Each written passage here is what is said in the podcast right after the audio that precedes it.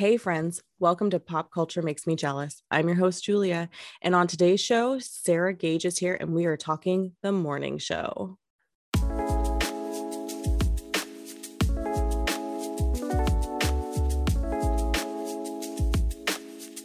The Morning Show is an Apple Plus original which first aired on November 1st, 2019. The show stars Jennifer Aniston, Reese Witherspoon, Steve Carell, Billy Crudup, and Mark Duplass, just to name a few. Apple calls this show an unapologetically candid drama that looks at the modern workplace through the lens of the people who help wake America up. Pull back the curtain on early morning TV. At this point, I want to take a moment to say the topics discussed today will deal with sexual misconduct, sexual abuse and rape. We understand these topics can be difficult to discuss or to hear discussions about. So if you are not ready, now is the time to duck out.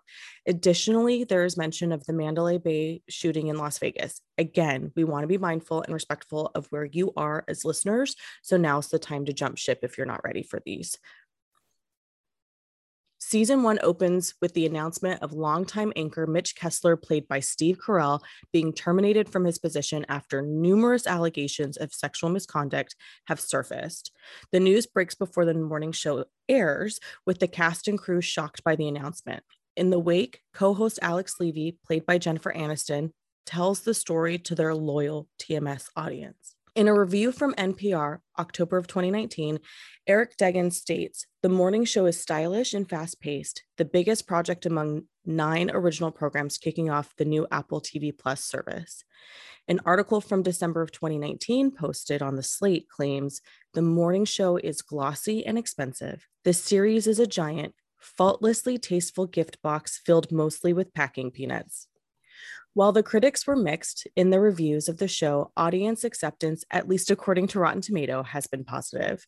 Before we dive into the discussion, let me introduce you to my guest. Sarah Gage is an entertainment journalist who reviews original streaming movies and series. She is the founder and editor of Coco's Buzz blog and has written for Screen Rant and Gather. She also co hosts the long running pop culture podcast Coco and Daltz and previously co hosted the entertainment podcast Straight to Hell. Sarah received her bachelor's degree in English from Truman State University and also studied at the London School of Economics. When she's not binging the latest Netflix series, you can find her hiking or hanging out at a coffee shop or a wine bar. Same, Sarah. Absolutely same. Welcome to the show. awesome. Thank you. I think that's why we get along so yeah. well. We seem to. yeah. Wine and coffee, yes, please. yeah, totally. I got my coffee over here and it's five o'clock somewhere. So yes, that's what I always do. I'm always like, is what time does the clock say? It's 3:45 on a Saturday. I think I can open a bottle of wine now. It's totally fine. So also tell me a little bit about the Spencer Quinn book series you discovered, Bernie and Chet.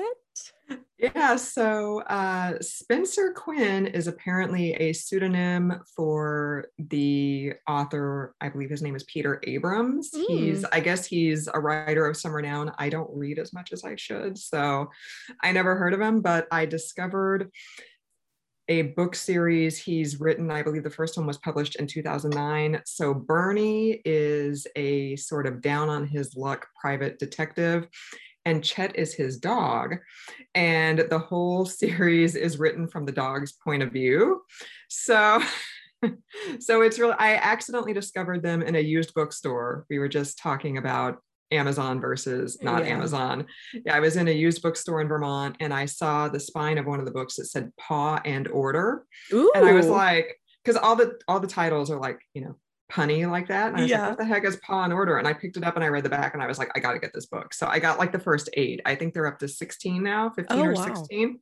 So I'm only halfway through the second um but because it's been a summer but yeah, yeah i can if you like dogs and you like mysteries what i can recommend is um because the human's name is bernie i picture him as bernie sanders yes so so it was like Bernie Sanders getting in a bar fight with some bikers and like doing like the neck chop and and then you can hear his like gruff voice speaking all the dialogue. So that's made it that's made it even more entertaining. oh my gosh, that sounds awesome. yeah, we'll have to check that out. I'll add that to my queue.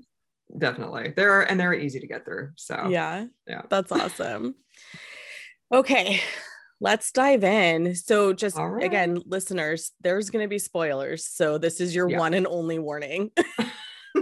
I I love spoilers, so I'm glad somebody else is with me on spoilers. oh, good, good, good, good. This is one of Apple's first attempts at original content for their streaming platform. I want to start by talking about our general thoughts on the show, concept, plot, storytelling mechanisms, themes, etc. What are your initial thoughts on the story that unfolds during season 1 of the morning show? I liked it. I didn't love it. I thought it worked best the last few episodes mm-hmm. when they really kind of focused. I mean, the whole season was like the Me Too stuff with Steve right. Carell's character, but at like the last three episodes, when they did a flashback to when he still actually worked there and just like showing that dynamic of him and everybody who worked there and how everybody was so complicit. Right. And then the last couple episodes after that, where even though Jennifer Aniston and Reese Witherspoon were coming at it from like with different motivations, they were both trying to work together, not together, they were both trying to work to like get the truth out yeah. in some ways. Yeah. And so I thought at the end, when the show kind of hit that stride and focused on that, like it was really good. Like before that, like things kind of felt a little muddled, especially with the Steve Carell character. Like the first few episodes, it seemed like they're trying to make us sympathize with him or something. And I'm like, what are mm-hmm. you doing? Yeah. And then the Reese Witherspoon character was just so unlikable the first few episodes. When we first we meet Reese, Reese Witherspoon, she's you know covering a coal protest or yeah. rally. It's like, is it both? Probably, I don't know. Right. And she's just like going off on people but I agree with you in the sense that I think the reason why I kept going so it's like it's gonna pick up at some point. Like we're gonna mm-hmm. get answers at some point, but right. to wait seven episodes before you get to something feels mm-hmm. kind of mean. and they're long episodes too. Like yeah, they're like an hour. Yeah, and a couple of the episodes are over an hour. And it's not mm. like Ted Lasso where it's 30 minutes and you can just like bang it out like that. Like yeah. there's a lot packed into each hour. So I was it's, I didn't know that. So it's heavy content too, like you say, because we're dealing with Me Too, the Me Too, the sexual misconduct, mm-hmm. you know, all these different things. And it's all that stuff is so nuanced and heavy. So if you have like that experience personally, getting through the show might be really hard and even if you don't, like, I'm very fortunate. I don't have that experience. But the eighth episode, when the incident happens mm-hmm. between Steve Carell's character and oh, what's the name of the actress who plays Hannah? I, Gugu Mbatha Raw, I think is how yeah, you say it.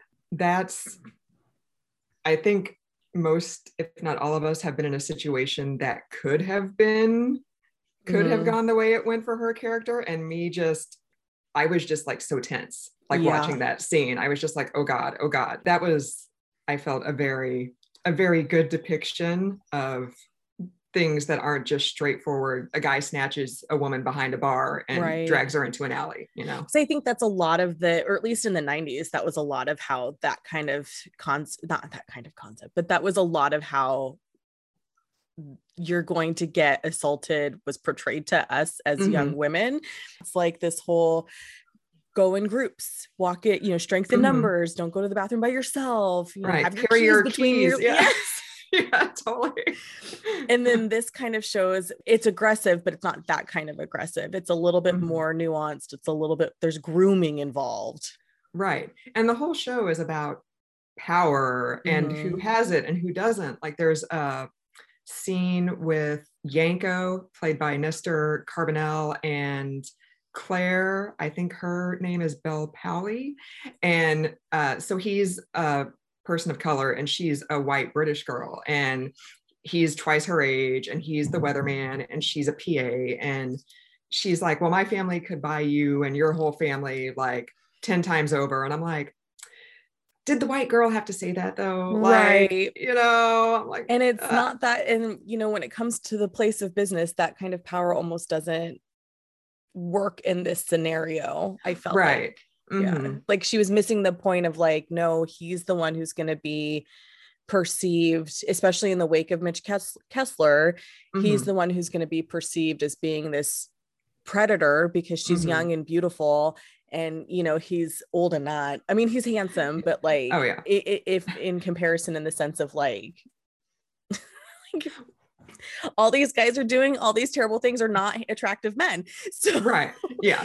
Why did he have to have so much eyeliner on though? Like the I- the, the guy liner just killed me. yeah i was like i i'm glad you brought that up because the whole time i'm like is that does he really have like i couldn't i was struggling so i'm like do you really have that thick of eyelashes or did they enhance it with something i can't tell Right. Totally. That was. I'll say that. Like that killed me every time. They wake up at 3:30 and the camera pans to Jennifer Aniston and she turns off her alarm and everybody still has old school alarms. Like, you know, Yeah. like almost nobody's using their phone as their alarm. And I'm like, what century are we in?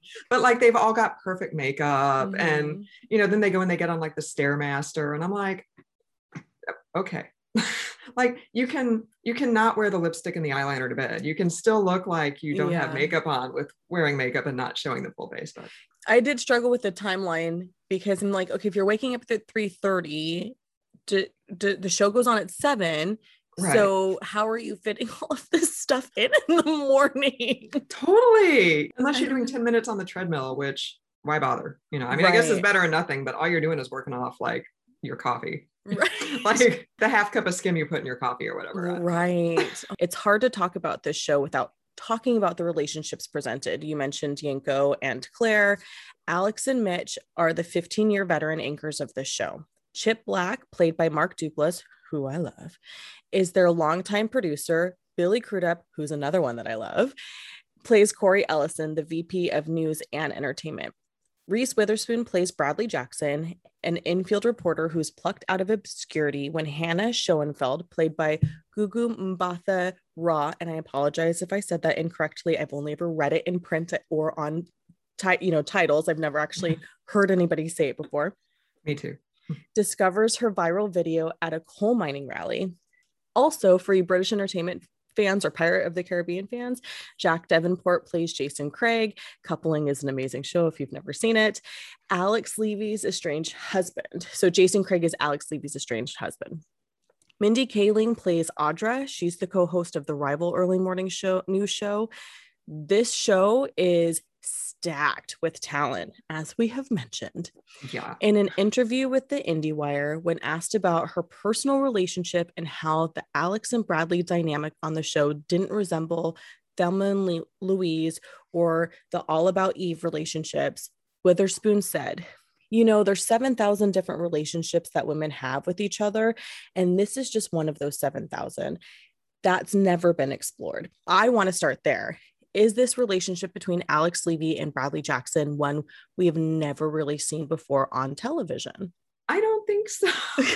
I, I, I mean, I understand what she's saying from like these two people haven't played these two characters specifically, but I'm like, in the whole history of entertainment, we've had workplace comedies, we've had workplace dramas, we've had uh, female buddy comedies, we've had female, you know, at each Which other's throats. Reese you know. Witherspoon totally did a buddy cop movie with Sofia Vergara.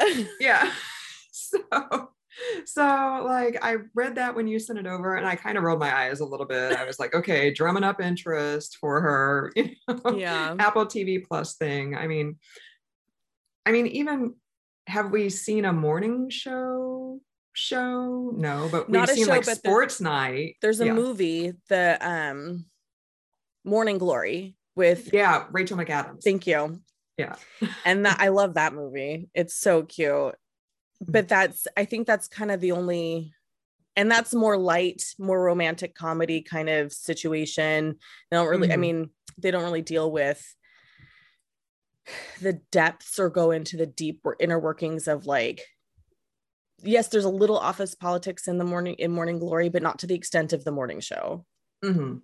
Because it's intense. Like Alex Levy is in this position where, so we find out that she's potentially on going to be like forced out. They don't want her on, like the producer, not the producers, but the president of the network doesn't want her anymore. Her numbers are fa- dropping, blah, blah, blah. She literally is saved from being fired because Mitch Kessler is exposed. it took a sexual like misconduct scandal for a guy to lose his job. They've been there the same amount of time. Like Yeah. they're the same age. It's not, Yeah. you know, yeah.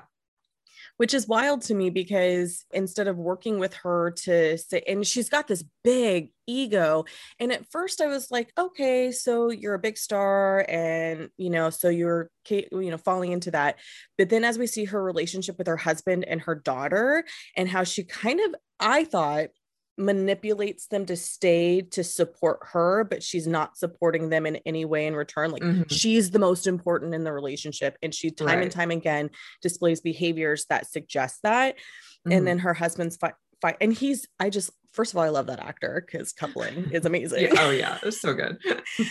but then he finally just kind of is just like i can't this isn't it's you feel the imbalance and you feel for him like he should be loved and she's just like no Mm-hmm. you have to love me and support me i mean she Mhm. doesn't act like that in that sense Yeah. but you know I'm trying to she bailed on her own fundraiser. Like she Yeah. was hosting a party and she bailed on it because she had to go talk to Mitch for something. I don't even remember why she wanted to talk to him. And they were like riding around in his car.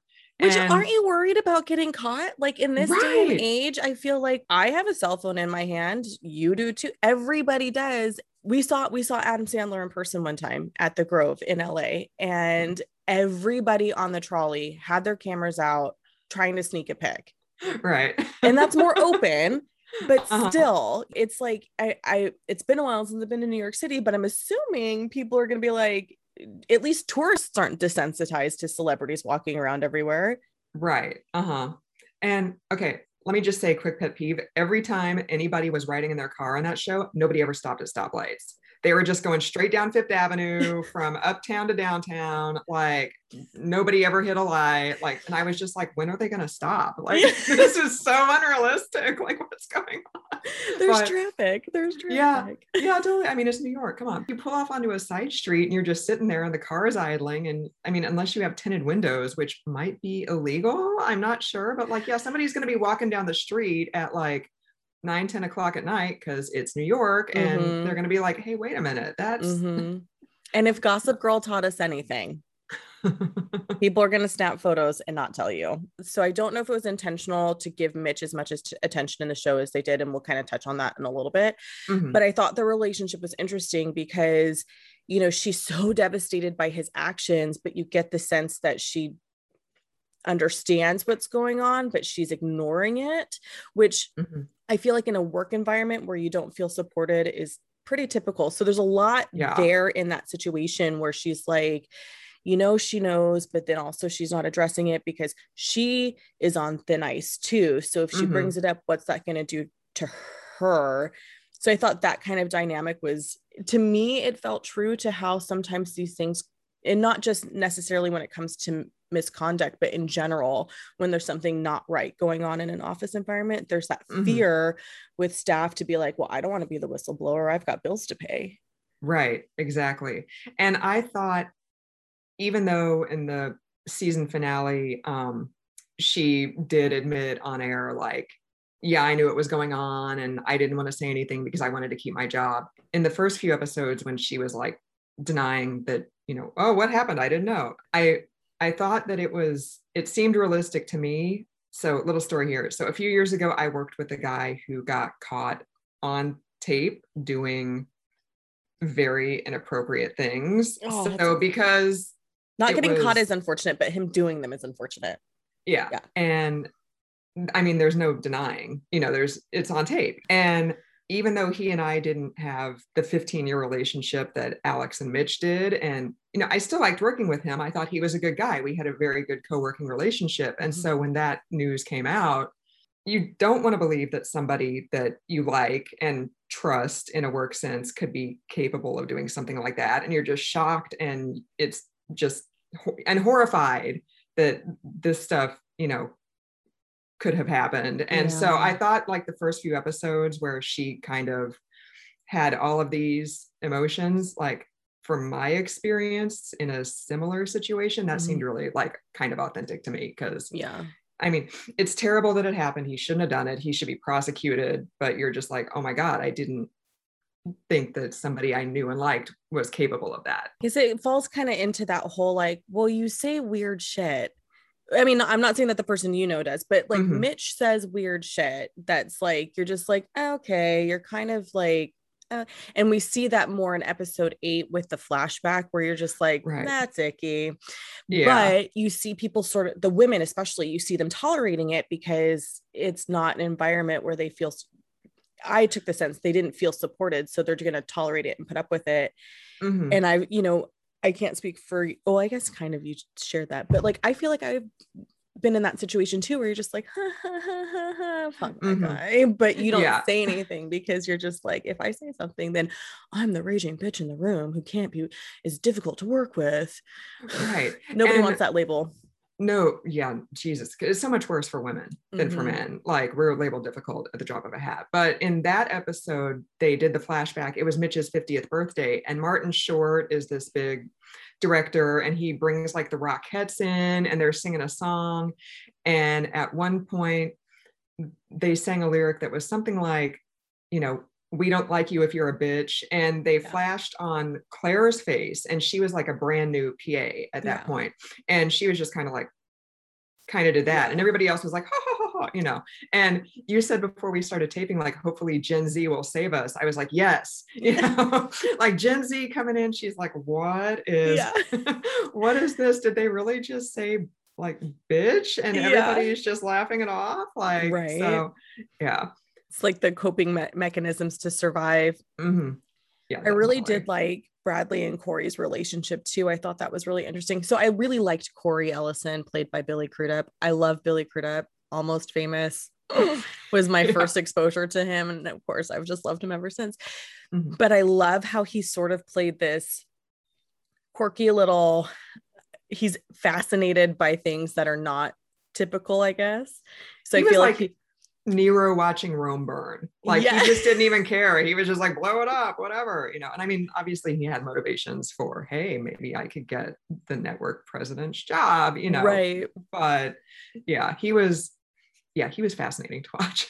he really was. And then when they threw in that bit about how he was raised by a sol- single mom, I was like, all right, you guys, now you just seal the deal that I love this guy. And he became super, you know, successful in life because there's always these narratives that single moms can't raise successful kids. But fun fact, we single moms raise a lot of really successful kids. Um, Mhm. Barack Obama. Uh, Right. Totally. um, Yeah. and so the fact that he's drawn to Bradley and is just like really appreciates because they're kind of similar in the sense of like she's so determined to seek the truth and expose the truth that she also doesn't really care about blowing shit up. Mhm. and so they kind of get along in that way. But i thought it was interesting how they there's that potential for their relationship to be perceived as being more because they're in these like they kind of get into these scenarios that if you're on the outside you would think oh something's going on between them and I Mhm. thought that was an interesting technique that this that the writers sort of tied in, and I thought they did that really well. did anybody even bring that up? Because at the beginning, when he kept, she was supposed to get on a plane and go back to West Virginia or wherever, but he was like, oh no, you know, come and meet Chip. And then, hey, be my date tonight to this, you know, this Alex thing, and we'll send some dresses over to you. Nobody thought about that. Like, you know, of course, Alex is thinking she's going to get screwed, Right. you know, so Alex is just like in the professional mindset, but I'm like, nobody else seemed to be like, oh, what are you doing here? You know, Mhm. they they were all just thinking in the professional. So that, but then in the season two trailer, there were some there were some scenes between those two. I'm glad they got rid of her rid of her brown wig. That really annoyed me. yeah, because it was glad- bad. I'm glad she's back to blonde. So there were some scenes between those two. So maybe that is a thing that could come up in season two. I hope so. Did you do you think so? Like, okay, I do want to touch a little bit on Daniel and Audra. So Daniel, so Audra is played by Oh. Mindy Kaling. Daniel is Mhm. played by I forget Desean. I forget his last name, but he's. I was like, can we have more Desean? And then as I was reading, you know, more criticisms of the show, a lot of people felt like the characters of color didn't really get as much attention as Mhm. some of the other characters.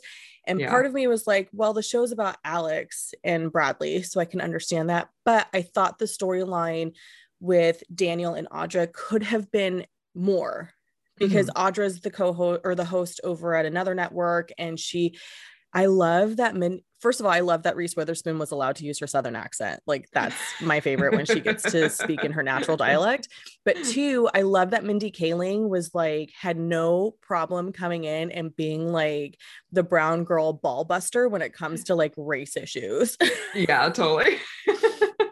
so she starts courting Daniel. Like, how long are you going to sit behind and wait for these white people to like see that you've mm-hmm. done a mm-hmm. good job? Like, I see that you're doing a good job now. Come work for me now. I thought that could have been more developed because in the end, when this big thing happens that we'll talk about later, he decides to no longer like pursue whatever that is happening. But I I didn't feel like they showed us enough of Daniel and Audra to make that big reveal in the end more impactful. And I thought that was a disservice to their storyline. Yeah, definitely. It would have been nice to see, and maybe it has something to do with the Mindy Kaling conflict or something, since she was pretty busy there for a while because she really was putting the hard sell on him in that restaurant scene where she was trying to get him to jump ship. And so yeah. that would have been great if they could have had like some drinks or something later, or she could have even or if we see him talking yeah. with his manager or his yeah. agent or whatever it is, you know, yeah. something more on his storyline of the conflict, right? We see Chip telling him, just hang in there, buddy. Like, we're going to make this mm-hmm. happen. Mm-hmm. And then Alex is like, hey, you know, we're going to get rid of Bradley. So now we're going to pick you. But that's in episode nine.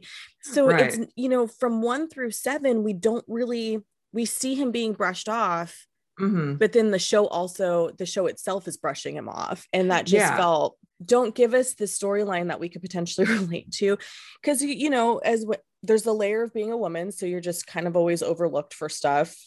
Mm-hmm. And then, you know, coming from the perspective of being a person of color, then there's that other layer because he has this speech about how, like, he's done everything right. He did all the things. And then they still tell him, don't be intense and don't do this and don't do that and all mm-hmm. these things. Cause Chip is telling him, you know, you got to, play the game to get it. And he's like, man, I've been fucking playing the game from the jump. Like, stop telling me to play the game. I've earned yeah. it. When is uh-huh. my time? But that's like the most emotion we get to see from him. We don't see mm-hmm. him battling the should I leave? Should I not leave?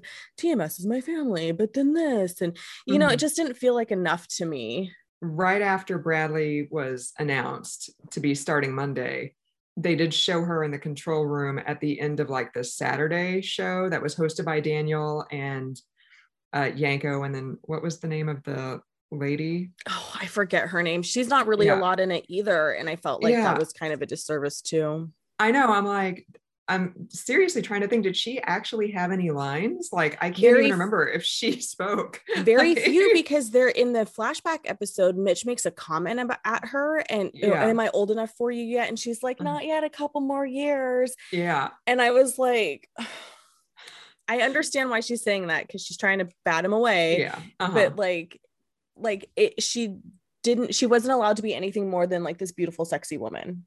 Right. And at the end of the Saturday episode, Yanko says something like, Oh, and your Monday forecast, like Hurricane Bradley coming at you. And then, like, as soon as they cut, they still have mics that the control room can hear. And Daniel says, People only like hurricanes when they're white women or something like that. and and Bradley goes, Well, yeah, he's right. And I was like, that character would never have that kind of self-awareness to agree with that statement like at least not the way she was presented in the first like three or four episodes right like she thought out like toward the end and they tried to soft pedal her a little bit and be like oh she's not really like a hardcore conservative she's more libertarian and i'm like but the first three episodes like I was hate watching it by episode three because her character was so horrible. And I'm sorry to derail. I don't mean to derail Daniel to get back to like the white lady, but like yeah. it would have been nice to see more of like I understand why he can't because he's like a gay black man and you don't want to have that perception of you know he's going to be out of control and be angry or whatever right. but like it would have been nice to like you said see more of that kind develop. of snarkiness and bitterness yeah. and like just develop him more and like would that guy really still stay at the morning show after everything he put up with like right i don't know how know. cut like how cutthroat i don't even know this how cutthroat is morning tv you know you've got your big three but then there's also all of the local networks too Uh-huh. And I don't know about where you are, but where we are, I our Sacramento network has cycled through a lot of people in the last five years. Oh, really? Oh, wow. Yeah, and I got like- really attached to one of the gals, and then she was like, one day she was like, "I'm going to DC," and I was like, Oh. "But I love you." oh no. She doesn't know I love her, but I loved her. well, especially on like the networks, like people get those jobs and they stay there forever. Like Matt Lauer was there for 20 years and Forever. Katie Couric was Katie there for 20 too, years. yeah. And like even I think Michael Strahan now has been there on He's GMA a- for A while, it's been like five or eight years since the whole Kelly mess. So Yeah. they get those chairs and they do not give them up. Have to literally do a scandalous thing to be removed. Great, you know? so Marcia Gay Harden is on the show, and she plays M- Maggie Brener, Mm-hmm. Yeah. and I love how she kind of would come in and sort of stir the pot, but she was kind of that thread that we needed to understand just how int- like just how all of the dy- all of the dynamics work because they've all worked together they all came up together they all, all did these things like the president of the network is the one who gave her her first big story that broke her but Right. then like she also has this loyalty to like chip in a way because they've worked together for so long and so i thought her placement in the show was really interesting and how she gets this story that she wants to investigate. She gets a tip. And so she's kind of like to Cory, she says, I need you to understand this is a big thing. This is a big accusation because this guy, whatever his name is, I have it written down. We're not there yet, but I can't remember the president of the, the thing. Oh, Fred Micklen. Fred McLean. See, Yeah. he, I hate him so much. I can't remember his name. you know, he's kind of a BFD in the business. And so it, I just thought she was a really interesting the way that like she and Alex clearly had respect for each other, but then also they don't because they hate each Mhm. other. Right. And I thought it was interesting how Alex tried to use Maggie to try and like spin because they're going to do that. She's going to do this big profile for those of you listening. If you haven't seen the show, Maggie Brener gets brought in to do this big profile on on Bradley Jackson, Reese Witherspoon's character, because she literally came from nowhere. like right. she's had this spotty career. She's been in the business for 15 years and doesn't have anything solid, which I don't know if that's like true or not because who, you know, I don't, I'm not in mm-hmm. the news industry that way.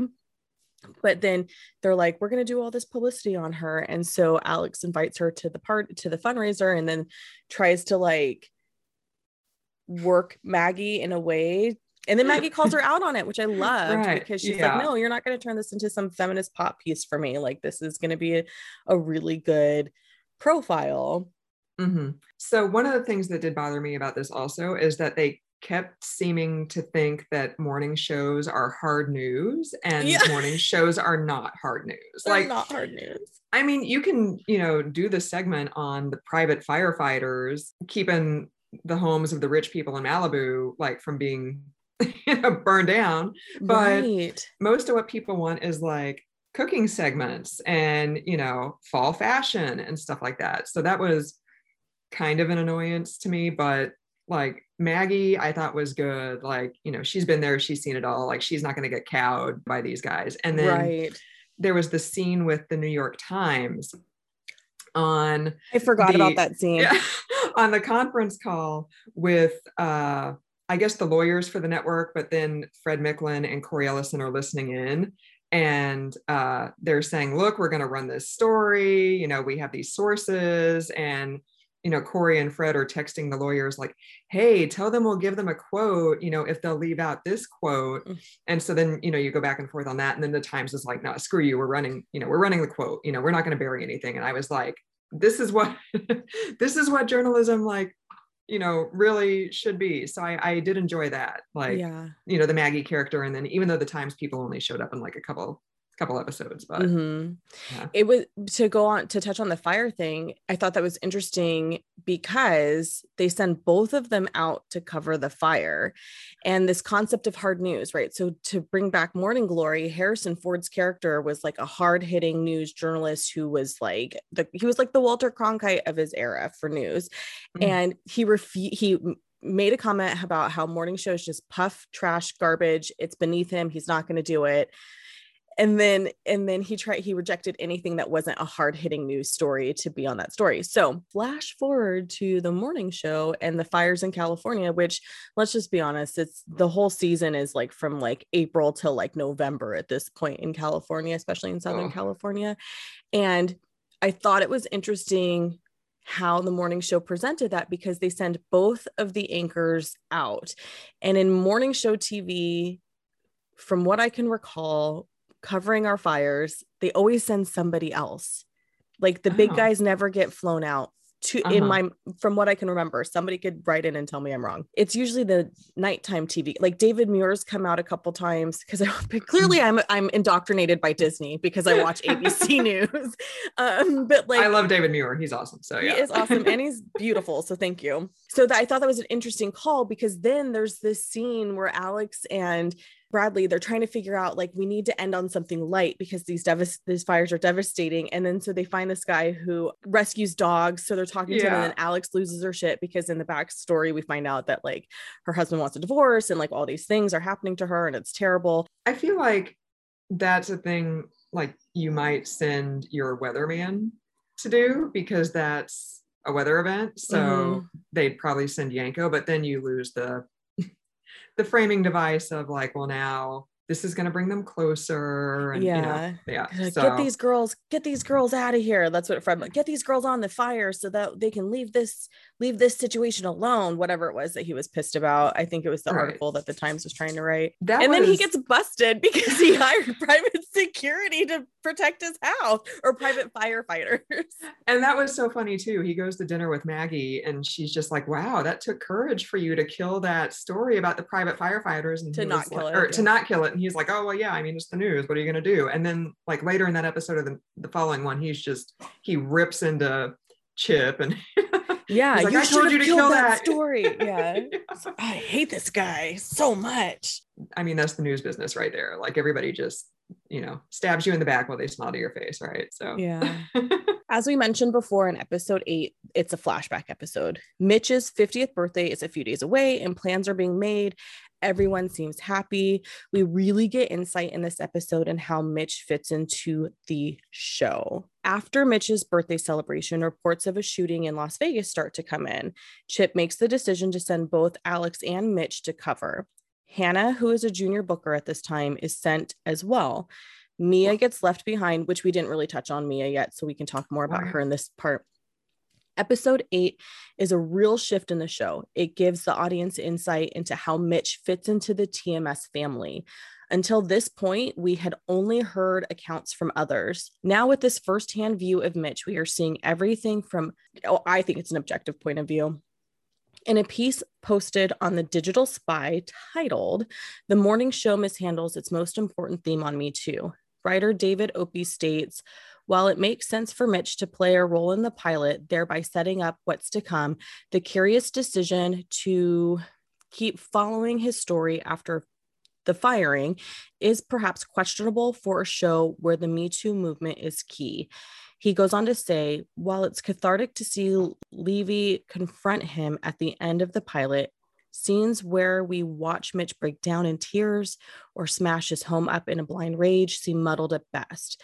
Are we supposed to feel sorry for him? Are we supposed to find it funny when he loses control? So, was the decision to include Mitch in the storyline as much as he was relevant to the overall story, or does it do what the digital spy suggests and mishandles the theme on Me Too?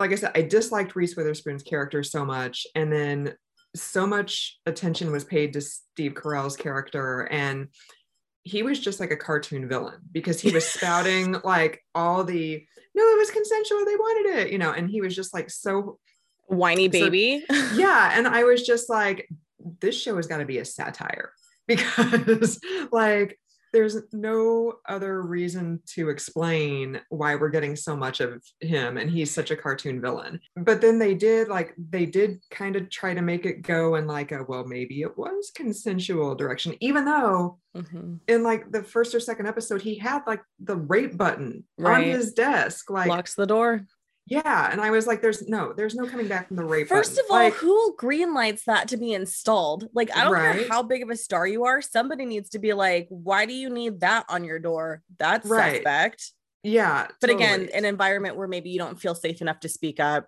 right, like some some kid who changes locks, you Yeah. know, who makes like twelve bucks an hour, like right. Again, I felt like at the end, like, you know, the late episodes, like eight, nine, and 10, when they were like working to bring him down, like I was definitely like, okay, if it had been more like this the rest of the season, Right. and we could have seen like actively trying to root out misconduct and Mhm. abuses in the workplace and not made him such like a whiny baby, like you said, like, yeah. you know, maybe that would have been okay. But and then he's gonna be in season two.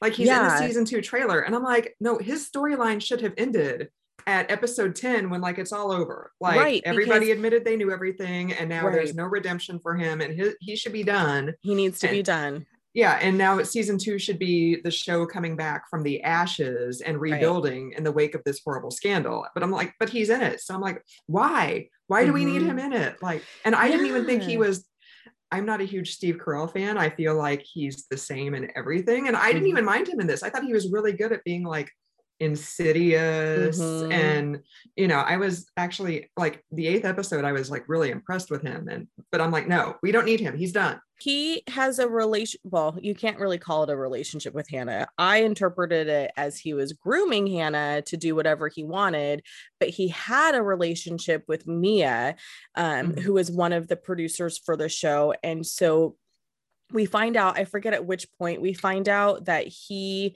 that she wanted him to leave his family and because he's married with two kids um he's married to the woman who plays the teacher in matilda mrs um miss um oh my Ooh. god i can't remember her name but like the happy teacher anyway and then that actress has done a ton of other things too like she was on mad men for a couple episodes and she's got and she she's looks they gussied her up just like Matt Lauer's wife too, like with Oh. the short brown hair Yeah. and like tall and willowy. And I was like, oh, okay. She knows he's a cheater. This isn't the first time. So when Mia shows up and then Mitch decides that this is, I can't leave my family. This is not what we agree. So they break up and then he starts retaliating against her in the sense of like, he wants her off his team, put him on Alex's team.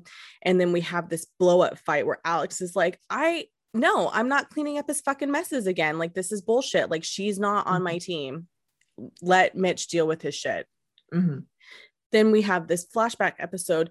So we know that Hannah's like a newish, she's a junior booker. And so she's kind of new. I took it as she was kind of new in the industry. I don't know if that was the intention. And Mhm. so the person who is the booker before her, that's the senior booker or whatever, who was on Gilmore Girls, ladies and gentlemen. And if you've been listening to the show long enough, you know that I can draw everything back to Amy Sherman Palladino and the Gilmore Girls. So there's our morning show connection to Gilmore Girls. Oh man. Um, he he plays like this cranky character when Rory gets to Yale and they're on the newspaper together. So I thought it was funny that he's playing news TV. Anyway, he, you know, they Mitch is like, fuck that guy, don't call that guy, bring Hannah. Hannah's been doing great. So I didn't see, not that I'm saying we need to see it because I don't want this shit normalized, but we don't, he acts like he gave her hit her big break Mhm. that's like the tone from Mitch a lot, which Yeah. is really re- like I just want to fucking smack him every time Right. he acts like he gave somebody Mhm. their big break. It's like, no, Yeah. you took advantage of them. Yeah. So he says when the whole Mandalay Bay thing happens, you know, fuck whatever the booker's name is, bring Hannah along. And then that's sort of his premise for all of the rest of his relationship with her into the show. And then, and not just like in episode eight, but for the rest of the show. And he kind of eh, preludes that too, like he kind of alludes to that too in the beginning, where he's just like, well, yeah, when Bradley's thinking about interviewing, he's like, oh, I have somebody I can who can corroborate my story. She owes me, blah, blah. And you're Mhm. just like, I I knew it wasn't going to be Mia that he was talking about, so I Mhm. thought I wonder if it is Hannah or someone else that we haven't met yet. There's a scene between he and Martin Short before episode 8 and you get the sense Mhm. that Martin Short really is a dirtbag character and Mhm. Mitch is like believes that he's not this guy. So to me, it kind of felt so the first time I watched it, I was like, enough with Steve Carell. I don't give a fuck about this guy. Like he's harmful. The right. second time I watched it, I'm thinking, are they trying to give us insight in the inner workings of the way these people think? Is that the point? Because mm-hmm. all I'm seeing is a deluded man.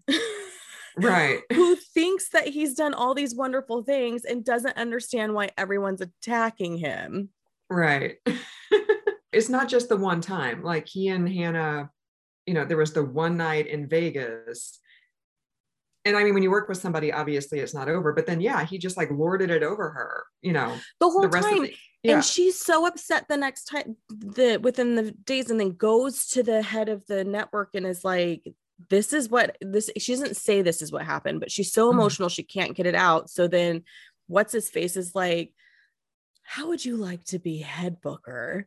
We've heard great things about you. No you didn't. Like you, you don't even know this chick's name. Yes right. like no you did not. Like oh you know that this is mitch has a pattern of behavior and this is the way that you handle it and that's icky and now i hate uh-huh. you more fred micklen that's his name.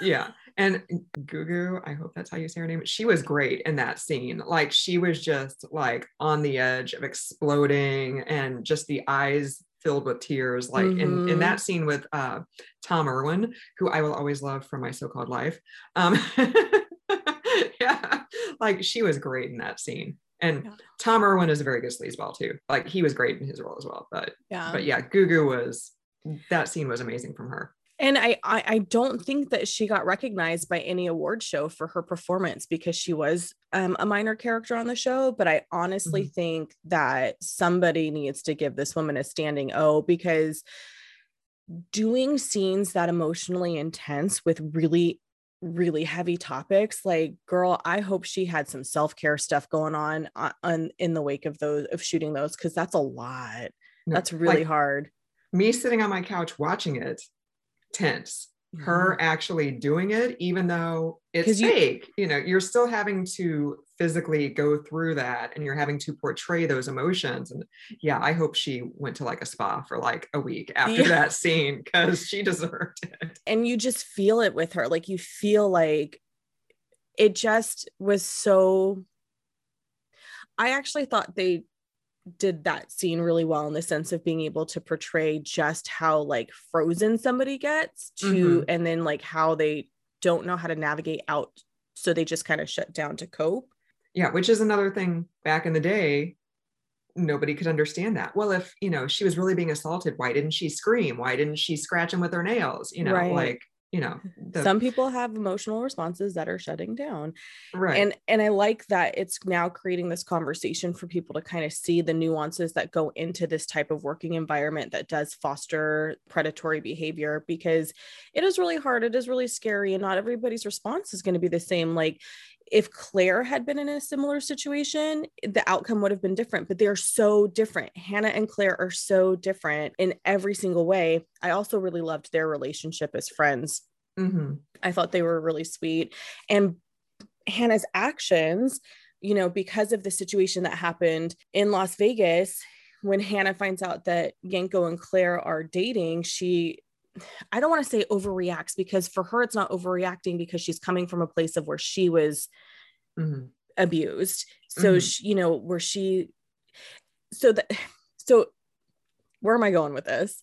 I felt like, again, another opportunity where it was like, you don't really see as much of the grooming of Hannah that is there that would suggest that he, but then also, much not that I want to see her groomed, but you know, it, it's hard to sort of defend it's hard for claire to defend herself because we see so much of claire and yanko and their mm-hmm. relationship mm-hmm. develop and you can see that it is a true relationship and yanko's like paranoid yeah. um, yeah. but all we get are these glimpses of mitch doing sort of subtly things so there's not a lot of mm-hmm. buildup for the execution and i and mm-hmm. and on the one hand i'm like thank you for not showing a ton of buildup because that one scene is really hard to watch but then at the same yeah. time there's no um one through seven, there just wasn't a lot of development to get through to get to eight and through 10. It mm-hmm. felt like a really long, slow story tele, storytelling mm-hmm. to get to these really big, good episodes. And so there's pieces right. for me that are missing. Right. Because they had so many other storylines. You've got Alex's negotiations with the network. You've got Alex's marriage falling apart. You've got Bradley and all of her drama. You've got Cory Ellison coming in and just, you know, doing whatever he's doing. Being Cory got, Ellison. You know, yeah, I tell you, you've got Chip, you've got uh, Fred Micklen, you've got like all this other stuff, you know, like you've got to cram in yeah. to these 60 minutes. I wish we could redo one through seven and yeah. kind of like like you said, like streamline it because the last three episodes were like so good. With the Bradley stuff, they kind of went through a lot of stuff because too, not just as their brother has an addiction problem, he like their dad also like murders a kid, and Bradley's the one who turns him in, and right. you know then there's stuff with the mom who is Grace Under Fire, which anybody who watched that show, you'll be happy that was, to know. That was Brett Butler. Uh huh. Oh my god, I didn't even recognize. Him. Yeah. Whoa. I was like, oh, why does uh-huh. this woman's voice sound so familiar? And kind of like, you know, I'm back into like 1997. and it's Grace Under Fire. I probably should have looked this up, but the guy who played Bradley's brother is he the guy from Mare of Easttown who maybe was the baby daddy who got revealed right at the end of the series? That's a really good question. Because he looked so familiar, and I meant to look it up, and then I he does look really familiar too. Even the yeah. second time, I was like, "Why do I know this person?" So I guess I would say episodes eight through ten weren't a mishandling, but mm. getting to that point was a mishandling. So I kind of feel 50-50 about that statement. And yeah. it's such a delicate topic because it's so again, relationships are nuanced, relationships are complicated. There's action, it's just such a complicated narrative to tell and I think mm-hmm. it's opening the door for more complex stories like this to be told because I was reading an article. Carey Mulligan is going to be in a film about the Harvey Weinstein situation. Oh. And it's set to release in 2022. So, would that movie have been made if the morning show didn't try to tackle the topic? Right. Maybe but, it would have been better if it had been a movie instead of a series. Mm. Like, because mm. then you've only got say two and a half to three hours where you have to but then then are you going to be able to get the flashback scenes to vegas? Like then are right. you going to you know i don't know. Like if if they had had like a time limit maybe they could have if they had started the show with episode opened the show with episode eight yeah. and then flashed forward yeah and did the whole you know alex everyone finds out and then maybe that would have changed the structure enough to be able to have more development to get to that point. I understand revealing everything in episode 8 is kind of important because they because you don't fully understand why Mitch is like you get it like he's a bad guy but the way mm-hmm. they talk about him yeah and sort of idolize him mm-hmm. in a sense not everyone but like when they have these private conversations, you know, yeah, I get it. Mitch is a great guy too. Like, I don't understand, blah, blah, blah. But we all knew mm-hmm. that he was doing bad stuff, was mm-hmm. kind of the narrative. Yeah. I wish the first few episodes hadn't a, and I understand too why you show this guy who's for 15 years had his ass kissed and been allowed to do whatever he wants with mm-hmm. no consequences at all now there are consequences. And so I understand you showing him like beating his giant flat screen TV with a golf club. You know, I, yeah. you know, I imagine that's probably a very similar reaction that a lot of people who are suddenly having to face consequences are right. gonna have, you know. So I I get that, but then the next few episodes he was such a cartoon villain and they leaned so hard into like, well, did he or didn't he? Even right. with the rape button. So it's like I don't and I didn't like how much Alex reached out to him for comfort. Yeah. That really bothered me because yeah, totally. you're trying to save face, Alex. And that's not, again, not helpful because one, everybody has a cell phone. So how'd you not get caught? Um, and two, so I will yeah. never be convinced that celebrities can't get caught. Like she she breaks into his house and she's like, Oh, I just had my when like right after he gets fired. So like all the you know news people are in the front, but she's like, Oh, I had my driver like drop me off around back. I'm like, really like nobody's out back thinking maybe he might try to sneak out and right, like paparazzi will do anything and then she leaves she just walks out the front door and it looks like it's a huge estate so he must have been in like westchester or jersey because like when they hmm. first showed his house I thought they were in the Hamptons. Okay. But then his wife comes downstairs and she's like, I'm taking the kids and going to the Hamptons. And I'm like, where are you then? Because Yeah. you're not in Queens, you know, like you're not in Manhattan. Like, where are you? So, but yeah, so she just walks out the front door, and I'm like, but there's news people right there. Like, right. So why did you? so there's a there's a there's a little flaw somebody didn't catch while we were filming. She shouldn't have walked out the front door because all the news people were there. Same with Chip. When Chip shows up to have a conversation with him too, he just pulls right up to the front of the house, and I'm thinking he's still not in headlines. Like I feel like I feel Right. like these types of stories sort of are big longer than a lot of other stories like big enough Mhm. that you know news outlets are sort of posted in front of your places of dwelling Right, totally. Can I just say I thought I don't know if you want to get to him, but I thought Mark Duplass was awesome. I loved him. I I shouldn't he made me feel sympathy for a character I should not feel sympathy for Right. at all because he fostered that environment. Yep. You know, he's just going along to get along. And maybe it's because I worked in the news business for a long time. So I know a lot of people who are just, you know, like, do whatever, I don't care, you know, just Yeah. get it done, you know, like, but he was so great at that. And it turns out at the end that he's the one who originally leaked the Mitch Yes. investigation to the Times because he knew they were going to try to get rid of Alex. And he thought if they get rid of Mitch because they have to, they'll be forced to keep Alex. And I'm like, I thought- like Chip and Alex get together in season two because oh my god, that would be amazing. he clearly loves her like i love that you bring that brought up chip and i feel i'm sorry we didn't talk about him sooner because mark first of all mark duplass we love Yes. you but that scene like i the fir- second time too i watched it i was like oh my god like you have caring feelings for alex and you have this sort of protective mode um when it comes to her and you didn't you didn't want to see her go down and i kind of love that because so often i mean it was kind of the whole thing's just shitty for everybody not i mean Right. get her like her whole contract negotiation situation's really shitty because Mhm. she's been there for 15 years like where's the loyalty but i guess there is no love Right. lost when it comes to the networks Yeah. and so when he so often we don't have advocates in the room for us Right.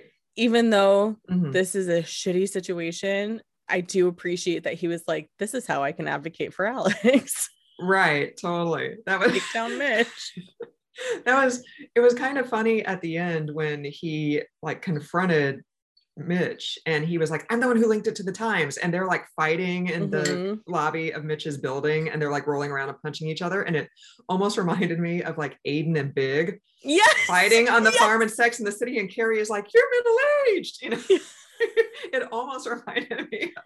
that's so funny and i thought But that not- it. Not as funny, obviously, but yeah yeah he assumed like mitch's assumptions in a lot of ways right? Chip shows up chip's been fired. He but they're still moving forward with the bradley interview and that he is aware of. So chip shows up and mitch is oh ah, he's so nice for you to show up. I don't need an escort. I know what i'm doing. The arrogance.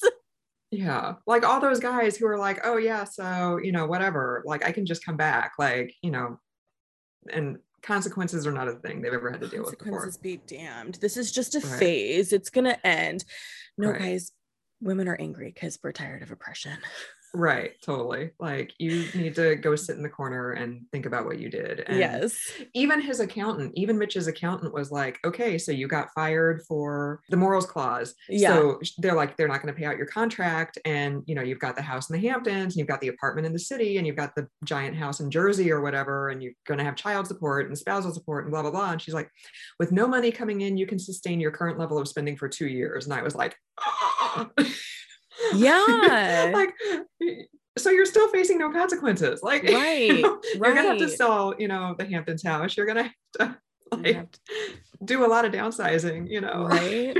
oh my god, you're still facing no consequences. Ugh, Like, icky. like I can't sustain my spending for two months, you know. Yeah.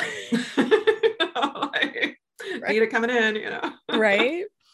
So season two will be available beginning September 17th on Apple Plus, which at this time is requires a subscription. Season one ended with a little bit of a bang and left loads of questions for me, particularly when it ends, I was like, the fuck? like I literally was like, the fuck? And my dog perked up because she's like, what's wrong, mom? to sum it up quickly, at the start of, and we've touched on a lot of this stuff already, but I'm gonna I'm gonna sum it up real quick. At the start of episode 10, we know there's an internal investigation that will be damning for Chip. This internal investigation is going on the entire series. Claire and Hannah had a fight about Claire's relationship with Yanko. Audra has been courting Daniel to jump to jump ship to her show. Bradley agreed to interview Mitch on TMS and plotted with Cory and Chip to make that happen because Alex was against it. Alex had made a deal with Fred Micklen, the president of the network, to fire Bradley. Fred tells Alex he's firing Chip. And then when it's announced to the crew, so to add to that, Bradley interviews Hannah because he, Mitch says Hannah's the one that can co- corroborate his story. So that's part of episode nine, we have to relive this with Hannah because she's telling Bradley. So when it's announced to the crew that Chip has been fired and a new EP is starting that very same day, Claire's been promoted from PA to Bradley's assistant. So she calls Bradley to inform her that Hannah is dead. Bradley is devastated. She feels responsible for Hannah's death and she leaves the studio. Alex is in shock. The two come together to an agreement after much fighting on the streets of Manhattan that Bradley will stay for one more day. I, again, like how are people not recording them fighting? I don't understand. they compose themselves and head back to the stage to begin the show, but Alex can't keep her composure. So then they quickly agree to expose the network and Fred for creating an environment that protects predators. Then the feed gets cut and the show is over. So my first thought to discussion is do we believe that any of Alex and Bradley's reporting on what happened actually made it to air? Because there's this big scene where they start talking, and then Fred's like, "What are they doing?" and starts running, and then you know, Cory, the new EP is like, "Cut it to this," and Cory's like, "Keep running," and then they lock the doors to the control room, and it's this whole thing. And I'm like, so then when they do that cut to like the the color bars and the noise, I was like, did any of it actually air?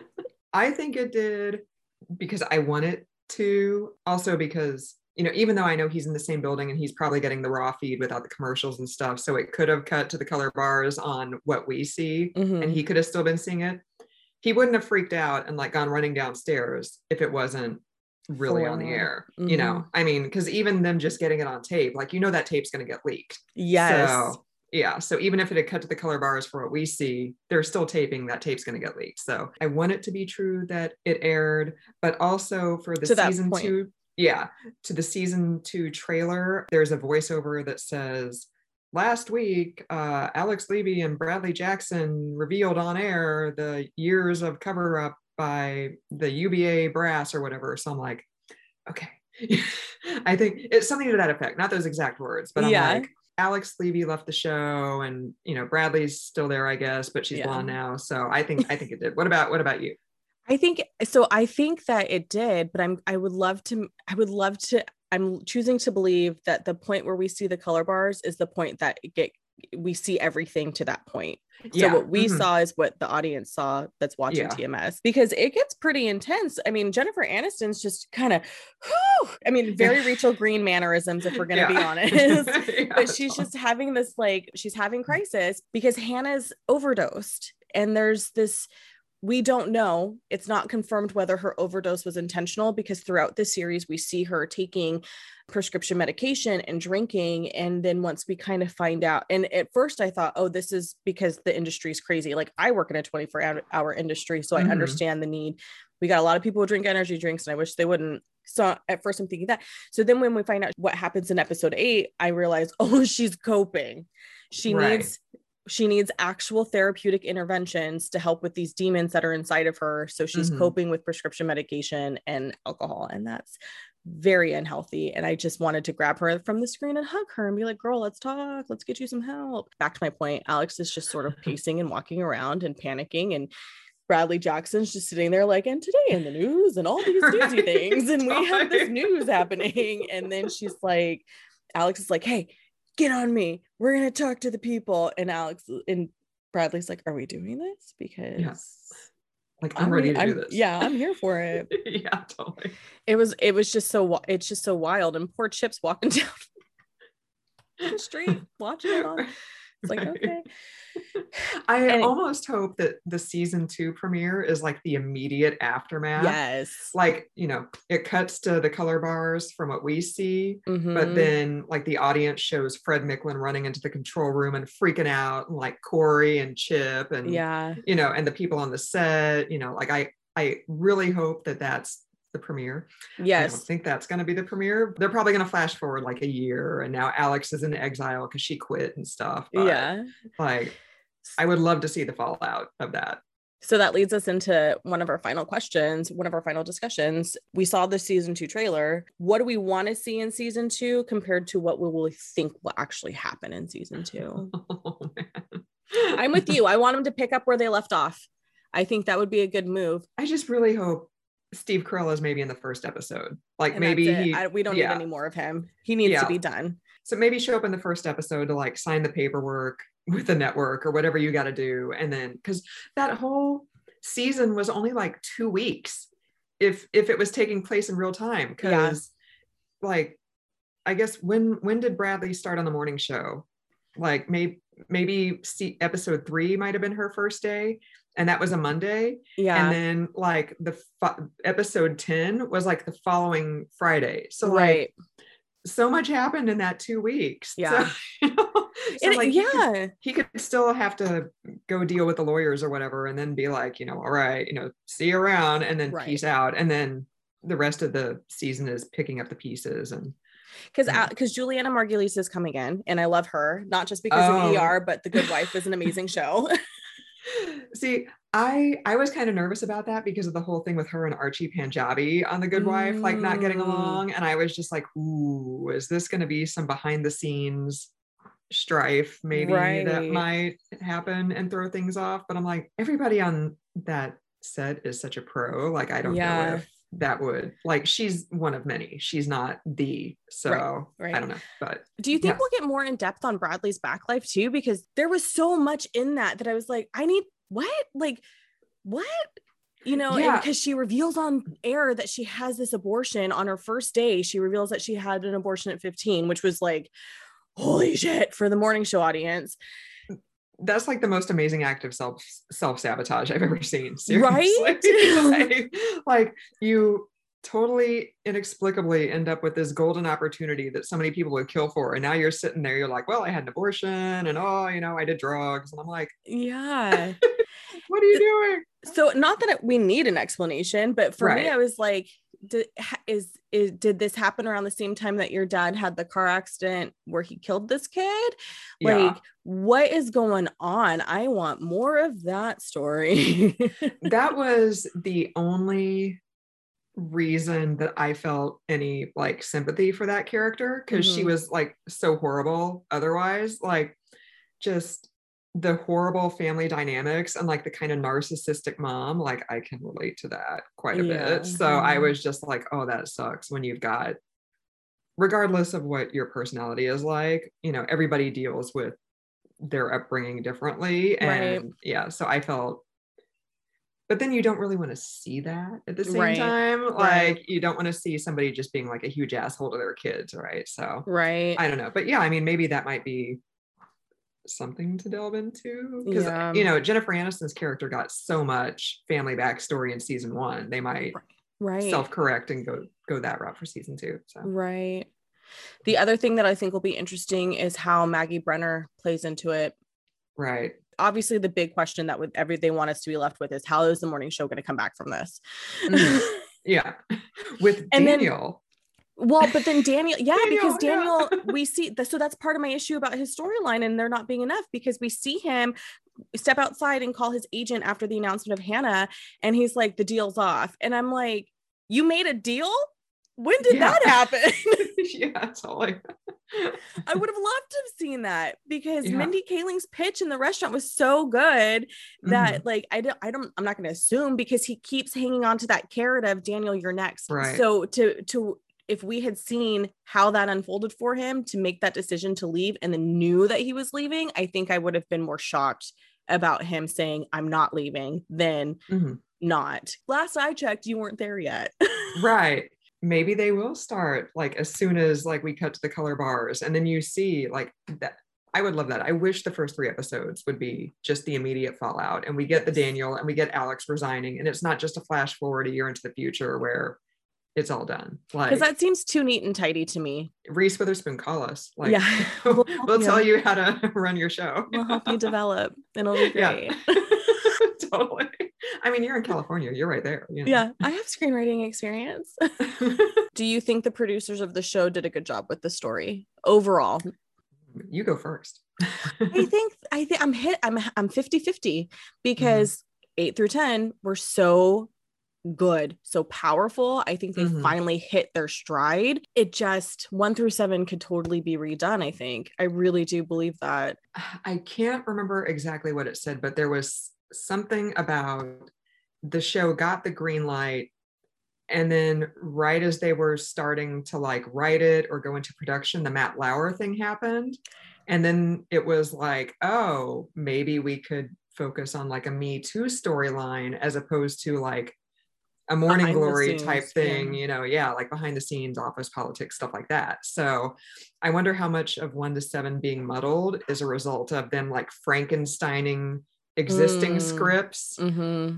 with new stuff that dealt with me too right and you know instead of just having like a clear from the beginning this is the story for the season these are all the character arcs you right. know these are all the plot points and stuff like yeah. i did read somewhere too that the original showrunner left when they were in the process of development and then they brought in Kerry Ehrin, is that how you say it? I'm not sure. She oh, did. Oh, yeah, yeah. She did like Friday Night Lights and the Bates Motel and mm-hmm. things of that nature. So she came in later. I know there was a guy who was involved with the show. He, the Bradley Jackson was so horrible the first few episodes. I actually looked him up because I was like, they got to be setting her up for a fall. Mm-hmm. Because she's so awful. Like I know Reese Witherspoon is like one of the executive producers and stuff, but they got to be setting this character up for a fall. And I looked him up, and he, before he went Hollywood, he had worked for like the Clintons. Oh wow! And like maybe Chuck Schumer and Tom Daschle and like some like big Democratic names. So I was like, all right, like this guy, he's worked for Democrats. He's never gonna let like a a really aggressive like he's totally gonna set an aggressive like conservative person like right winger up for a fall. And then that didn't happen. So I wonder if maybe that had something to do with it too. Like, because I think he might have left the production. Okay. Um, so maybe that was a, a way he was going to take that character, and then yeah. it didn't end up because she she became much more sympathetic. Yeah. Especially like, when with the situation when she's really because you know she's so she's so dedicated to the truth that i'm exhausted mm-hmm. by it like listen sister sometimes i don't need to know everything and it got to the point where it was just like this is stressful and her breakdown in the beginning when she's like yelling at that guy i thought i don't I don't know a ton of news people, but the news people I do know would never break like that. and know? she's just like, "Oh, I didn't know I was being taped," and I'm like, "Everybody in the world has a smartphone like you're at a protest where not only are there TV cameras, there's this in everybody's pocket, yep. and you're gonna go viral if you exactly. have a meltdown like that. Oh, when she's interviewing Hannah, and you know she realizes we can't do this, we cannot tell this story. Hannah right. still is in the thick of her; she hasn't dealt with it. For me, that was redeeming because mm-hmm. she realized. Because the whole time I'm like, when are you gonna realize you can't always, you can't force the truth to come out if people aren't ready because that was you know because alex clearly wasn't ready which i'm not sympathetic to her character but so when she realizes she can't tell the story because hannah's not ready to f- deal with the fallout. Mm-hmm. you know that's when that's for me when she sort of made that shift and being more likable because it's like okay god thank god you like get it because you're going to do more harm than good by forcing this out. Right. And then that was like the alex bradley dynamic like we hate each other. We love each other. Now we hate yeah. each other. Now we love each other. That was really stressful. I was like, are you guys yeah. tapping into your sisters from friends? right, totally. I am excited for season two, though, and I think it'll be really interesting to see where they go. There was a lot of criticism about how they handled. A, a lot of critics commented about how season eight is where they really were able to pick up and get going properly. Mm-hmm and what the new characters that we know will be introduced. I do hope that Cory gets promoted. I yes. just love him. oh my god, he was the first few episodes, I was just like, "What are you doing?" Oh like, Yeah. I know, I know you're like entertainment and news, so Which I thought was an interesting combination because aren't they Yeah, typically separate divisions? yeah. Wasn't there some line in there about the news person left for whatever reason? Yeah. So they kind of gave it to Cory because he was a rising star, and Yeah. just to have like a warm body in there and. So he, the first few episodes, I was just like, I don't know what you're doing. I know news is not your baby, but Yeah. It clearly became his baby by the end of it. yeah i'm like and this is like paying your he he had some line in there about like it's easier to get dates if you actually have a job and i'm like so. You've got a really good job right now so you're probably able to Yeah, yeah. Oh, you mean you could open Bloomingdale's for me to do shopping? Where do I sign? Right, totally Oh, I can screen pilots with you before they go before you greenlight them. Yeah, I want to do Yeah. you. yeah totally Sarah, it was so great to have you on the show today. I really appreciate you taking the time. I know this was a heavy topic, um, but I really appreciate you taking the time. Thank you so much for having me this is so awesome Anytime. So let's tell everyone where they can find you if they want to keep up with you online. Okay, awesome. So uh, the website is cocosbuzzblog.com. Coco does not have an A, it's C O C O. It's after um, my dog. I do, uh, like she said, reviews of like streaming movies and series on there. So for the written word, that's where you go. Um, the podcast is Coco and Adults. We do reviews of streaming movies and series. That's on all your podcast platforms. And then on social, on Facebook, Instagram, and Twitter, I'm the Sarah Gage, Sarah with an H. So I, right way. yeah, I tried to do like Sarah.gage, Sarah.e.gage, and like everything was taken. So I'm like, yeah. I'm the Sarah Gage. Yes. yeah. I love it. yeah. Like I mentioned before, the morning show can be found on Apple Plus, which requires a paid for subscription. Season two of the morning show is streaming beginning September 17th. As always, you can find us on Instagram at Pop Culture Makes Me Jealous. If you don't want to follow the show, you can follow me, the Julia Washington, T H E. Julia Washington. Until next time, bye, friends. Bye.